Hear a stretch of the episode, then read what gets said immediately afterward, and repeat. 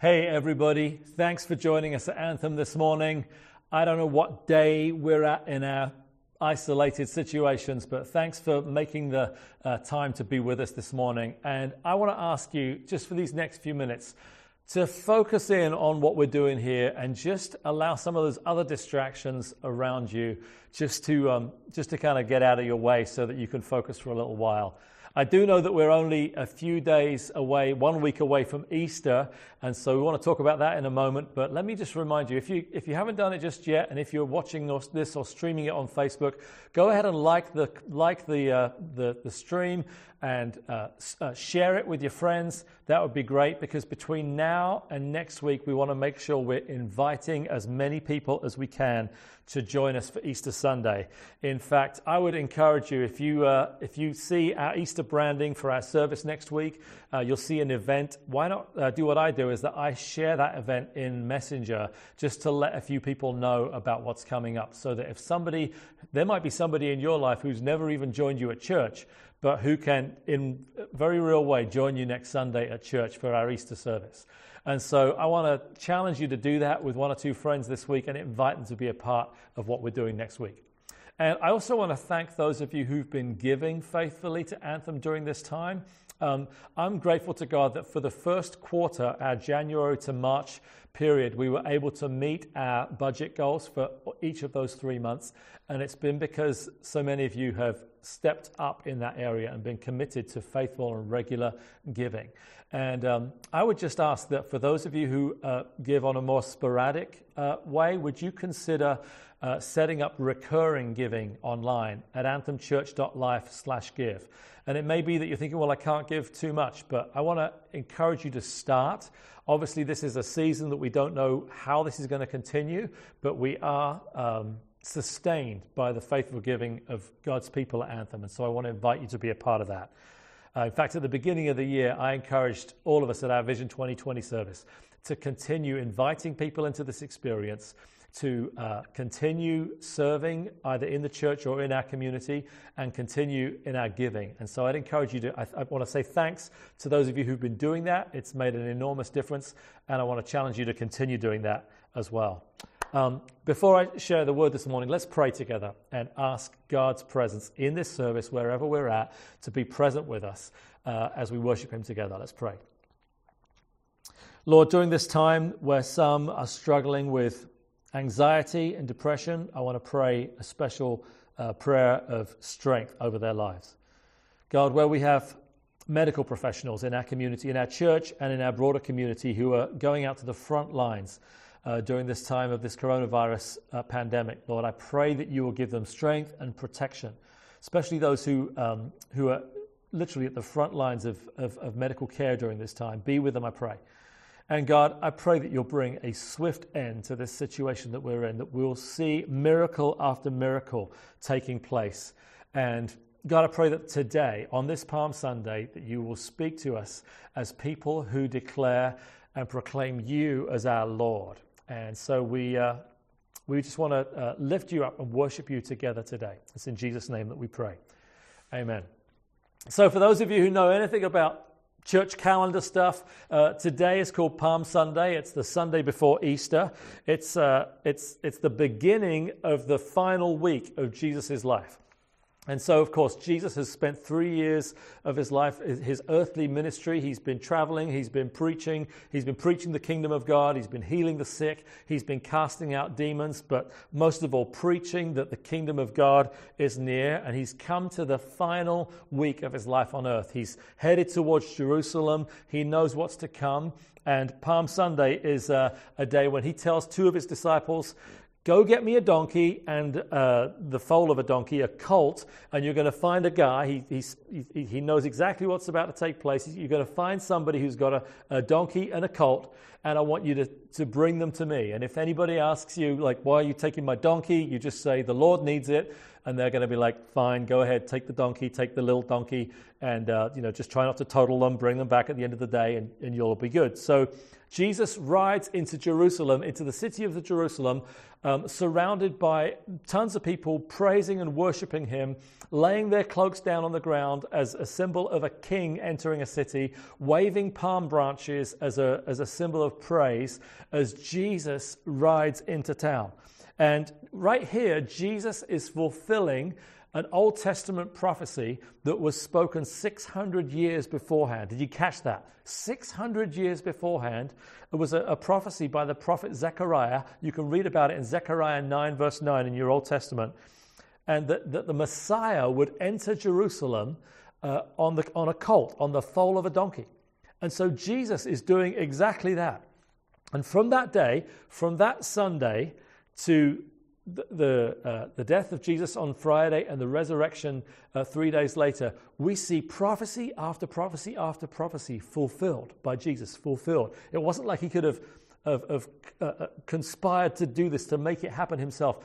He did it by his, by his riding into Jerusalem on a donkey, by his betrayal, uh, by his whipping and beating, by his crucifixion, by his resurrection, all being, all fulfilling prophecy. And uh, I want to reflect this morning on a few thoughts that I have about who is this Jesus that we that we read about in the in the gospel. Who is the Jesus that maybe you you learned about at church when you were a kid, and maybe you went to church and they waved palm branches, and right now you're like, I don't even know what that was about. Uh, but I want to ask you this: Who is this Jesus that we're dealing with? What is he about? What is he defined by? And I want to say first off that Jesus, during this final week of his life, was clearly defined by humility. Not coming into the city of Jerusalem in any grandeur, not, not any pomp and circumstance at all, not coming in as a military king or somebody with power and might, but coming into Jerusalem on a donkey. Like have you ever thought how humble an animal, I mean, even in our time today, there's nothing impressive. It's kind of cute, maybe, but nothing impressive about a donkey. At a time when kings would have entered uh, a city to the, the shouts of thousands of people, perhaps around them, on what was called a litter, where, where um, servants would have had uh, poles carried on their shoulders, and there would be a carriage fixed to those poles to carry a royalty or a dignitary into a specific place. But Jesus comes in in ultimate humility on a baby donkey, the most humble of transportation methods. You know, if it was today, it would be like Hollywood A-listers showing up at the Oscars on the red carpet and showing up in a Prius or a smart car or like maybe my 2006 Honda Odyssey with 220,000 miles on the clock. Nothing impressive about that except that it's still going, but like nothing impressive about that ride, nothing at all. You know, we're great, aren't we, at positioning ourselves, at self promotion, about making sure that the best possible image of ourselves is, is portrayed to the masses. You know, we're, we're in a time of the, the, internet age and great photography, of, you know, incredible resolution on our screens and the ability to make everything look great. We're great at promotion. We think about our, our resume and we think about our unofficial resume, our, our profile, our internet presence so much. And often pre- preachers are actually the worst at this because I have a lot of friends that are preachers and they tend to like pump up their Facebook profiles quite a lot with photos and images of themselves on stages preaching to thousands and this kind of stuff. And I can get tripped up on that as well. I'm not above it or anything, but I try to be aware that is that me positioning myself? When you consider that Jesus came in to Jerusalem to a party that was spontaneously being thrown for him, he's the new star of the show, but he comes in on a donkey. Whoever we are, there's lots of ways to position ourselves. But Jesus did the opposite. His final week on this earth was a, was a, a week of continuing hu- humility, increasing humility throughout his week, the, a journey towards the ultimate humility. One writer in the Bible says that Jesus made himself nothing. He took on the very nature and form of a servant and was humbled even to death on a cross. You know, next time you're tempted to promote yourself and to position yourself, remember that the king of the universe, the king of the Jews at the time, came into Jerusalem knowing he was going to be adored, knowing he was going to be praised, knowing that cloaks and palm branches were going to be waved and laid down before him. And he said, Somebody go get me a donkey to come in on. Somebody go get me the most humblest form of transportation. Jesus was defined by humility that day and for that coming week. He was also defined by purpose. He was also defined by the purpose that God had for him. You know, you've got to remember that Jesus knew every single one of the events that would unfold as that week carried on. He knew he'd be praised and worshipped on Palm Sunday. He knew he'd be betrayed by his friend Judas later in that week. He knew he'd be denied by his friend Peter. He knew he'd be the subject of an unfair trial. He knew he'd be beaten, tortured. He knew he'd have a crown of thorns thrust onto his head and the agony that was involved with that. He knew that torture and crucifixion were coming. He saw the end from the beginning because he is the beginning and the end, but he trusted God to unfold his plan in his life. He knew that the same people that were praising him on the morning of Palm Sunday would be crucifying him five, six days later that week. Let me, let me challenge you never get impressed by your own reputation. Never be overly impressed by what people say about you. Because what people say about you can change in an instant. Jesus was praised on a Sunday by the, Sunday by the same people that crucified him on Good Friday. They could be cru- crucifying you by the end of the week. You know, most of us want to, to bail on situations as they get bad. We don't want to, like, if we know that bad times are coming, like Jesus did, we want to bail. We want to, we want to get out of jail free card really quickly. Like, imagine last month how many people would have stayed in the stock market, investors in the stock market, if they'd known what was coming. If they'd known the, the recession that we were going to, this immediate downturn in the market that we were going to face as a result of COVID 19, they would, they would be gone. They'd be cashing out right away. What stock market wouldn't stock market investor wouldn't have left? We get so confident, we get so uh, puffed up and thinking that we've created something and we know the future and we know where it's heading. We don't. Jesus does. But we love to think that everything's fine, everything's great, and just think about the situation that we've been in where we had, a, we had the, the, the, stock market was higher than it had ever been just back in February. The, the job figures have been greater than they've been in the last 50 years and we put all our confidence in what we see around us. And in our present challenges, I want to want to challenge you to be defined by the purpose that God has you on this earth. Be defined by the purposes of God for us, not by how well things are going or how badly things are going. It's easy to bail and to fall into fear when times get unsettling. But we want to continue like Jesus did on Palm Sunday, continuing through the good times and knowing that the bad times are coming and not wavering. The greatest thing that you and I can do on this earth is serve the purposes of God in our time. That was the thing that was said about King David uh, in the book of Acts. The, the, the writer reminds us of what happened in the Old Testament with King David, and he says, King David served the purposes of God in his generation, and then he died. It's like the, it's, it's like the ultimate sort of anticlimactic moment. He served God's purposes and then he's, and now he's dead. Now he's in a box. And, uh, but really, I want that on my epitaph. That, that, that's, the, that's the greatest thing to have on your tombstone. Colin Harfield served the purposes of God, and, and now he's right here. Because our only goal in life should be to serve the purposes of God in our lives. And I know we're, we're unaware of the future. I know most of us have had moments of fear moments of like, you know, we're, we're not sure what's to come or we want to self protect, and things probably get worse before they get better. But will you and I serve God's purposes in our lives? Will we serve the purposes of God, the reason God put us on the earth, and not our own needs and desires?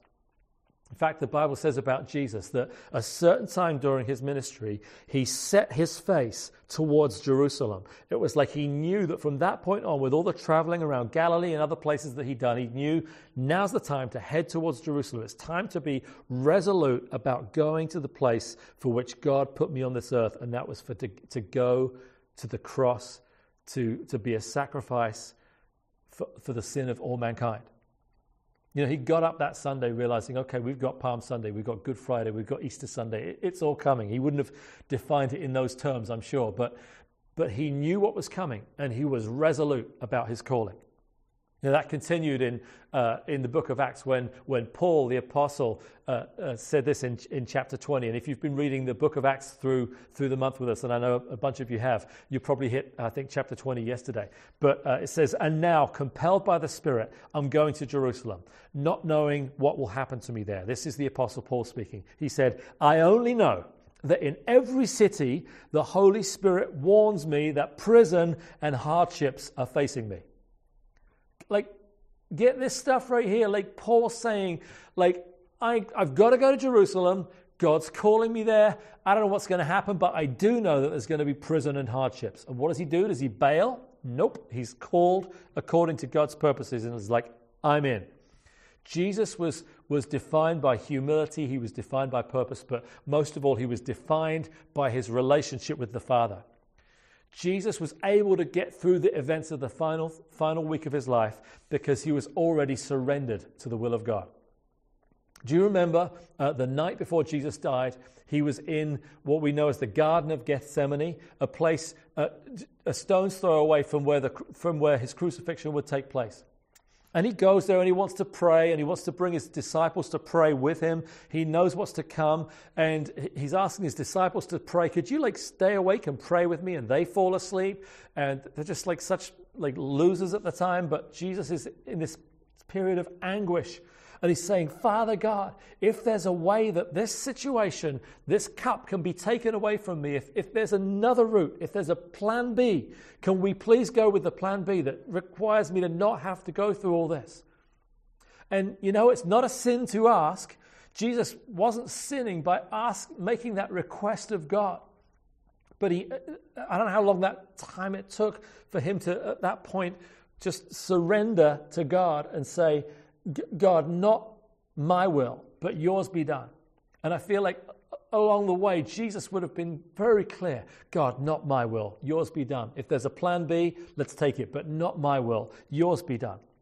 Jesus quickly reached that moment of, like, at the end of the day, it's about following what Father God wants because I find my identity in my relationship with God. I find my, my uh, I'm defined by my relationship with my Father. And whatever happens around me doesn't matter as long as I have that relationship. Hebrews 12, verse 1 2, encourages us as followers of Christ. And it says this Therefore, since we are surrounded by a great cloud of witnesses, let us throw off everything that hinders, like push away every distraction, everything that gets in our way. Let us throw off everything that hinders and the sin that so easily entangles, and let us run with perseverance the race marked out for us, fixing our eyes on Jesus, the pioneer and the perfecter of our faith. And I love what it says about Jesus. It says, For the joy set before him, he endured the cross, scorning its shame, and sat down at the right hand of the throne of God. Guys, somebody asked me this week, like, what's one of your favorite Bible verses? And like, I, I gave them a whole bunch of them. It's Carmen uh, DeChico, my friend Carmen, said, like, give me some of your favorite Bible verses. And Carmen, here's another one for you. Hebrews 12, 1 and 2. That passage is, is got to be up there. It says, Therefore, since we're surrounded by such a great cloud of witnesses, can you imagine that in heaven right now, there's a cloud of thousands upon thousands, millions of followers of Christ who've gone before us. This great cloud of witnesses who are cheering us on. And Paul's saying, Look, since we've got this great cloud of witnesses around us, why wouldn't you do anything but just run the race marked out for you? Serve God with all the strength and tenacity that you can find, because it's the only thing worth living for. Jesus has proved that it's possible to face enormous struggles to honor God in the process and come out victorious. And that's what he did, and that's what he calls us to do. You know, we sung that song at the beginning today that said, God so loved the world that he gave his only Son, that whoever believes in him will not perish but have eternal life. And I just want to say to any of you who might be on the fence today, you're not even sure if you follow Jesus or not, he can be trusted. You can put your faith in him, and if you put your faith in him, if you believe in him and lay down your life to Jesus Christ, you will not perish, but you'll have eternal life. What could be better than that? If you put your faith in Jesus Christ, He is faithful. You don't need to fear. You can put your trust in a, in a faithful God. Don't, and don't be tempted to think, oh, well, I put my trust in the church, or I'm just connected to the church and therefore I'm okay. Let me tell you, that's not going to get you anywhere. Don't put your trust in the church, put your trust in Jesus. Don't just see this as like a, oh, I check in for 30 minutes or 45 minutes on, on a Sunday morning on my phone. And, you know, I'm in and out of other tasks. But, like, make that decision to put your faith in Jesus today. And if you've never done that, I want to ask you as we, as we continue in our worship this morning to decide, I want to put my faith in Jesus. It's called becoming a Christian. And it doesn't happen by church attendance. It doesn't happen by tipping the hat towards a religious group or a, or a church. It's done by us saying to Jesus Christ, Not my will, but yours be done. I surrender my life to you. I want to give my life to the one who said, I will build my church and the gates of hell won't prevail against it. I want to give my life to that person. That person is Jesus Christ. He's defined by humility, by purpose, and his identity and his relationship with the Father. And I am putting all my eggs in this basket, and I want to encourage you to do the same with me today. Let's pray. Jesus, I believe that you died for me I believe that you died for everybody that's listening to the sound of my voice today. And I believe that you want a relationship with all of uh, you want a relationship with all of us. And so I pray that for everyone who's sitting in front of their phones or computers or TVs today and is on the edge of making a decision to follow you will make that choice to put their trust in the faithful God of the universe who can be trusted. We know you went to the cross for us and you endured great pain and great sacrifice for us. And so we give our hearts and our lives to you today. It's in Jesus' name that we pray. Amen.